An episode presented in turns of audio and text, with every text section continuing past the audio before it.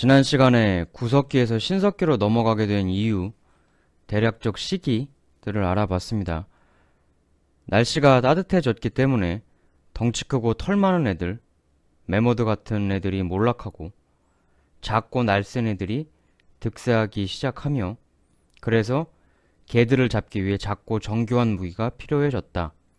그래서 갈아 만든 세밀한 간석기 시대가 왔다. 정리하면 400만 년 전에 인류가 시작되었고 약 200만 년 전에 구석기 시대가 시작되었고 신석기 시대는 1만 년 전에 시작되었다라고 했죠. 그러니까 약 300만 년에서 250만 년 전까지의 인간은 마땅한 도구가 없었기 때문에 어쩔 수 없이 채식을 했죠. 인간이 힘이 센 것도 아니고 이빨이나 발톱이 있는 것도 아니니 어디 뭐 누굴 잡아먹을 수가 없는 거죠. 최근에 고지저탄 식사가 열풍을 일으키면서 밥 안 먹고 고기 먹는 다이어트가 대유행을 하고 있는데요. 이런 말씀이 있더라고요.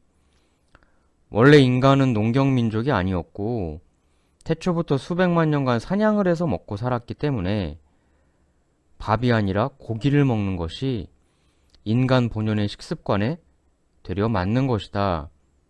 이런 말씀을 하시는데 인간이 원래 고기를 먹고 산 게 아니었다는 거죠.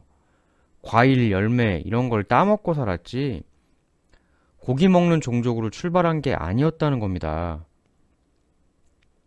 인간은 육식동물이라고 하기엔 타고난 신체가 사냥에 너무나도 부적합하죠. 달리기도 느리고 지상의 웬만한 동물보다 다 느리죠. 인간보다 느린 동물이 어딨어요? 거의 없지. 힘도 약하고 순발력 떨어지고 사실 인간이 맨손으로 맞짱 떠서 이길 수 있는 지상 동물은 거의 없다고 해도 과언이 아닙니다. 이런 인간이 원래부터 육식 동물이었을까? 원래부터 육식해왔던 동물이니까 고지저탄 고기 먹는 식사를 해야 한다? 말이 되는 얘기일까요?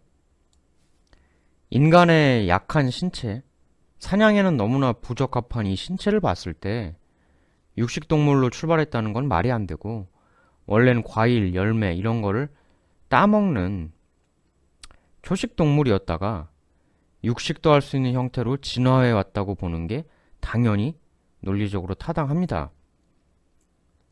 실제로 인간이 고기를 먹었다는 고고학적 근거가 등장하기 시작한 건 대략 한 약 300만 년에서 250만 년 전 때거든요. 이게 흐름상 구석기 시대의 시작과 좀 맞아떨어지는 부분이 있습니다. 사실 제가 어릴 땐 인류의 역사가 총 200만 년이라고 배웠거든요.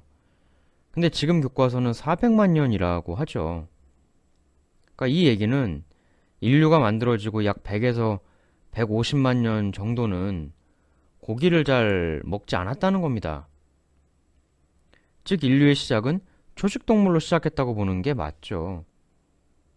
육식동물이라고 하기에는 우리의 신체는 사냥하기에 너무나도 볼품이 없습니다. 소화 자체도 그렇거든요. 우리가 야채를 먹을 때가 있고 고기를 먹을 때가 있는데 이 소화 속도가 어, 고기가 우리 몸 안에서 소화되는 속도가 훨씬 느립니다. 잘 소화가 안 된다는 거죠, 고기가. 인간이 본래 육식동물이었다면 고기가 더 소화가 잘 돼야죠. 실제로 육식동물들의 그 장은 파이프 모양으로 이렇게 돼 있어가지고 고기가 쑥쑥 잘 소화가 내려가거든요. 근데 인간과 초식동물들은 장이 굉장히 울퉁불퉁해요. 고기를 소화하기에 적합한 장의 형태가 아닙니다. 또 침도 육식동물들의 침은 산성이거든요. 인간과 초식동물들의 침은 알칼리성입니다. 즉, 역사적으로 봤을 때 인간은 식물과 야채, 과일 이런 걸 채집해 먹고 살다가 그런 식량을 구하기 어려워지니까 어쩔 수 없이 동물을 같이 먹는 잡식 방향으로 진화가 된 것이 맞다. 이렇게 저는 보고 있습니다. 그럼 왜 초식동물이었던 인간이 고기까지 먹는 방향으로 진화를 하게 되었을까? 모든 변화는 필요. 그러니까 변하지 않으면 살 수 없는 어쩔 수 없는 상황으로부터 발생을 한다. 변화는 필요로부터 발생을 한다. 지난 시간에 얘기를 했었죠. 사실 생각을 해보세요. 우리가 고기를 맛있다고 먹곤 있지만 그거에 이제 다 요리를 요리사들이 만들어서 해주고 아니면 우리가 이제 이미 다 잡혀진 고기를 썰어서 굽고 해서 그냥 먹으면 되니까 먹는 거지만 만약에 정말로 야생의 돼지나 황소를 네가 직접 잡아서 먹어라 라고 하면은 어디 그 먹을 수 있겠습니까? 진짜 무슨 사냥 전문가가 아닌 다음에야 굉장히 어렵죠. 그리고 야생 상태에서의 그 돼지나 소 같은 경우는 우리가 1대1로 맞짱 떠서 이긴다고 보기가 어렵거든요. 그러니까 이게 육식으로의 전환이 그냥 맛있고 좋기만 한 일이 아니에요, 절대. 특히나 총이나 뭐 칼 이런 것도 없는 그런 그 고대 시대 사람들에게는 육식으로의 전환은 어쩔 수 없이 밀려간 불가피한 선택이었을 것이다. 뭐 그 무서운 동물을 잡으려면은 나도 목숨을 내놔야 되는 건데 하고 싶었겠습니까? 그랬을 리가 없죠. 여기서 우리는 하나 추측을 해볼 수 있죠. 기존에 먹던 식량, 과일 열매, 이게 구하기 힘들어졌을 것이다. 그래서 고기를 먹게 되는 방향으로 변화를 했을 것이다. 그러면 과일과 열매가 구하기 힘들어지는 상황이란 게 뭔가요? 그럼 바로 기후변화죠. 즉, 극도로 추워지는 빙하기가 인류에게 몰아 닥쳤던 겁니다. 인류 역사상 빙하기는 크게 네 번 정도 있었다고 하는데요. 마지막 빙하기는 약 4천만 년 전에 남극의 얼음들이 성장하기 시작함에 따라 시작이 되었는데 요게 약 300만 년 전부터 북반구의 빙상이 늘어나기 시작하면서 규모가 확대가 되었죠. 이게 딱 보면은 인간이 고기를 먹었다는 증거가 나타난 게 대략 250에서 300만 년 전 사이라고 말씀을 드렸죠. 얼추 일치를 하는 겁니다. 빙하기가 전 세계적으로 확대가 되면서 기존에 먹던 과일, 열매 이런 것들을 구하기가 힘들어지고 그러다 보니 굶어 죽을 순 없으니까 위험을 무릅쓰고 동물을 사냥해서 먹기 시작을 했다는 거죠. 그러니까 이렇게 정리하면 간단하게 어, 암기가 돼요. 빙하기 때문에 약 300만 년 전부터 전 지구력으로 추워지기 시작했다. 당연히 기존에 있는 식물 식량, 과일이라든지 뭐 여러 가지 채소라든지 생태계가 엄청나게 변했겠죠. 날씨가 추워지고 식물들 상태가 변해지니까 인간의 먹고 사는 식생활이 대위기를 맞았을 겁니다. 춥기도 추웠겠지만. 그래서 어쩔 수 없이 약 250만 년에서 300만 년 전서부터 인간은 할 수 없이 고기를 먹기 시작하게 된 거죠. 근데 인간이 말씀드렸다시피 몸이 약하잖아요. 느리고. 그 맨손으로는 동물 고기를 잡을 수가 없으니까 어쩔 수 없이 먹고 살기 위해서 위험을 무릅쓰고 사냥하기 위해서 도구를 만들기 시작한 거죠. 그래서 약 200만 년 전에 도구, 구석기 시대가 시작되었다. 환경이 변했다고 사실 하루아침에 인간이 변할 수는 없잖아요. 변화기에 위기를 맞고 결국 시간은 걸리지만 그러나 돌파구를 찾고 거기에 적응을 하고 300만 년 전에 전 세계적으로 추워졌다. 먹고 살기 위한 열매가 적어졌다. 250만 년 전부터 인간은 고기를 먹기 시작했다. 200만 년 전서부터 도구를 사용한 석기 시작 시작됐다.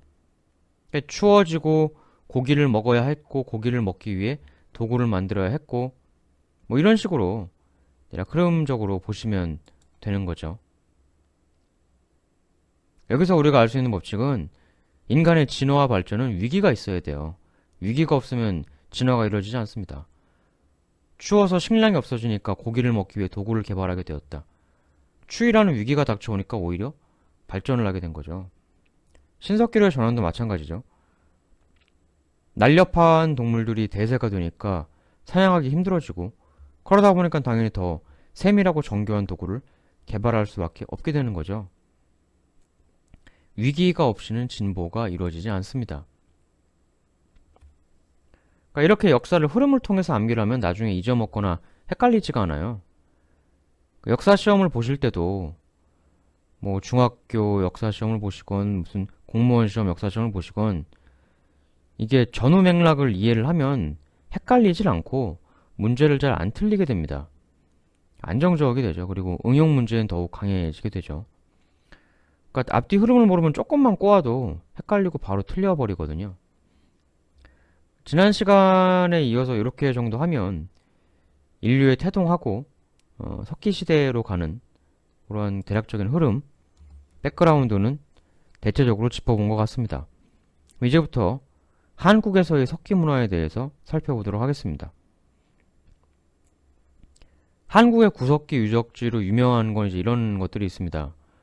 이 정도만 알면 뭐 웬만한 문제는 다 풀 수가 있는데 평양의 상원 검은모루 동굴, 경기도 연천 전곡리 유적, 뭐 후기 우석기 시대 유적으로는 충남 공주 석장리 유적 뭐 이런 게 있는데요. 오늘은 요거 어, 한바토 구석기 문화에 있어서 매우 유명한 곳인 경기도 연천 정곡리 유적을 알아보겠습니다. 이게 우리나라에서 처음으로 주먹도끼가 발견된 곳인데 이분이 이 유적을 발견하신 그렉 보엔이라는 분이세요. 이 그렉 보엔 씨께서는 77년에 당시 이제 그 주한미군 상병이셨거든요. 근데 이제 한탄강에서 여자친구분과 데이트를 하시다가 커피 좀 끓여 먹자 해가지고 그 주변에 돌멩이를 이렇게 좀 이렇게 모아서 간이 화덕을 만드시다가 아주 기괴한 돌멩이를 발견하게 됩니다. 이게 보통 일반인이었으면 그냥 뭐야 이거 하고 그냥 커피 끓이는 용도로 썼을 텐데 해필 이분이 고고학 전공자셨거든요. 그래서 그렉 보엔 씨는 그 서울대 교수님에게 이 기괴한 돌멩이를 알렸고 이게 바로 그 한반도 구석기 역사를 다시 쓰게 되는 전공리 유적의 발견이 된 겁니다. 그야말로 우연찮게 발견이 된 거죠.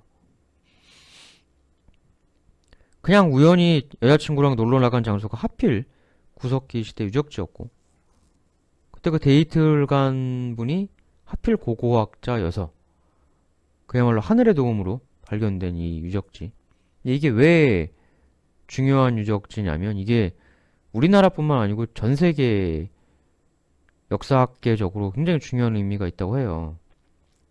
왜 그러냐면 원래 인류가 이제 아프리카에서 시작해서 전 세계로 퍼져나갔다고 했지 않습니까? 근데 이제 그 석기 중에 아슐리안 석기라고 있거든요. 일반적으로 전기 구석기 시대의 인류 중에 좀 발달됐다, 발달된 도구다라고 말하는 거거든요. 이게 바로 그 아슐리안 석기입니다. 모양이 아주 범상치가 않은데요. 너무 복잡하게까지 아실 필요는 없을 것 같고 이게 그냥 상당히 발달된 형태의 비교적 어, 석기였다. 근데 이게 전기 구석기 시대에는 기껏해야 유럽, 아프리카, 잘해야 서아시아 요 정도에서만 발견이 되었거든요. 그래서 요걸 근거로 해가지고 아프리카에서 인류가 발달된 인류가 퍼져나가는 그 전파가 동아시아는 좀 늦어졌다. 그러니까 쉽게 말해서 유럽이나 아프리카가 인류의 발전이 더 빨랐다. 정착이 더 빨랐다. 이렇게 말하는 그 하나의 계기가 된 거였거든요. 근데 이게 여자친구분하고 데이트하던 주한미군이 갑자기 원래는 동아시아 쪽에 이런 아슐리안 석기가 발견이 안 되고 있었는데 이 발달된 석기가 갑자기 이분이 덜컥 한탄강에서 발견을 해버린 거죠. 이 그림이 바로 이제 그 유명한 아슐리안 석기, 즉 주먹 도끼입니다. 과거에는 이 아슐리안 석기, 주먹 도끼가 발견이 안 됐기 때문에 동아시아엔 발달된 구석기 문화가 없었다. 구석기 문화 발전이 느렸다. 전기 구석기 문화가 이렇게 된 거거든요. 근데 갑자기 아슐리안 주먹 도끼가 덜컥 한탄강에서 발견이 돼 버리니까 역사학계가 당시에 뒤집혔다고 합니다. 그러니까 여기에 대해서 사실 약간 논란이 있기도 합니다. 그래서 이제 이 부분은 교과서 같은 걸 봐도 표현이 좀 애매하게 돼 있어요. 그러니까는 뭐 예를 들면 30만 년 전 것이다라는 뭐 주장이 있다 뭐 이런 식으로 표현이 돼 있거든요. 그러니까 이게 탄소 연대 측정을 하면 4만 5천 년까지밖에 또 못 올라간대요. 그래서 이게 아 그 전기 구석기에 발달된 아슐리안 석기다 아니다 이게 뭐 논란이 있어가지고 그 당시에 이제 세계 최고 권위자인 버클리 대학의 클라크라는 분이 계신데 이분이 오셔서 직접 판정을 내리셨다고 해요. 그래서 이분 말씀이 전기 구석기 유물인 아슐리안 석기가 맞다. 요분은 이렇게 어, 정의를 내리셨다고 합니다. 한반도에 유럽이나 아프리카 못지않게 발달된 전기 구석기 인류가 와서 살았었다. 이 놀라운 발견을 해주신 그렉 보엔 씨는 지난 2005년에 다시 한국을 재방문해 주시기도 했다고 합니다. 이분 말씀에 따르면 이제 그 커피 끓이려다가 이게 발견했다고 하잖아요. 그래서 이제 휘둥굴에 지져가지고 눈이 주먹도끼를 찾으려고 데이트하려고 나온 여자친구를 독려해서 아슐리안 석기를 몇 점 더 그 자리에서 발굴을 하셨다고 합니다. 그러니까 그 데이트하러 나왔다가 난데없이 역사적인 고고학 유물 발굴에 동참하시게 된 그 여자친구분도 참 놀라운 경험을 하시게 된 거죠. 그 당시 이제 데이트하러 나왔다가 이 역사적 발굴을 함께 하시게 됐는데 그 여자친구분은 지금 현재 그 그렉 보엔 씨의 아내분이 되셔서 함께 행복하게 잘 살고 계시다고 합니다.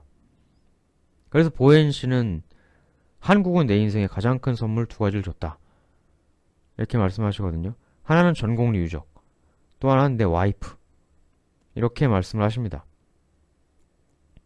오늘은 그 구석기 문화의 태동과 한국 구석기 문화의 가장 도입 부분에 관련된 유적을 하나 살펴봤고요. 너무 길어지면 그러니까 다음에 또 계속 이어나가도록 하겠습니다. 유튜브에서도 한번 그 사진하고 동영상을 같이 볼 수 있으니까 어, 댓글에 주소 써놓을 테니까요. 거기서 봐주셔도 어, 좋을 것 같습니다.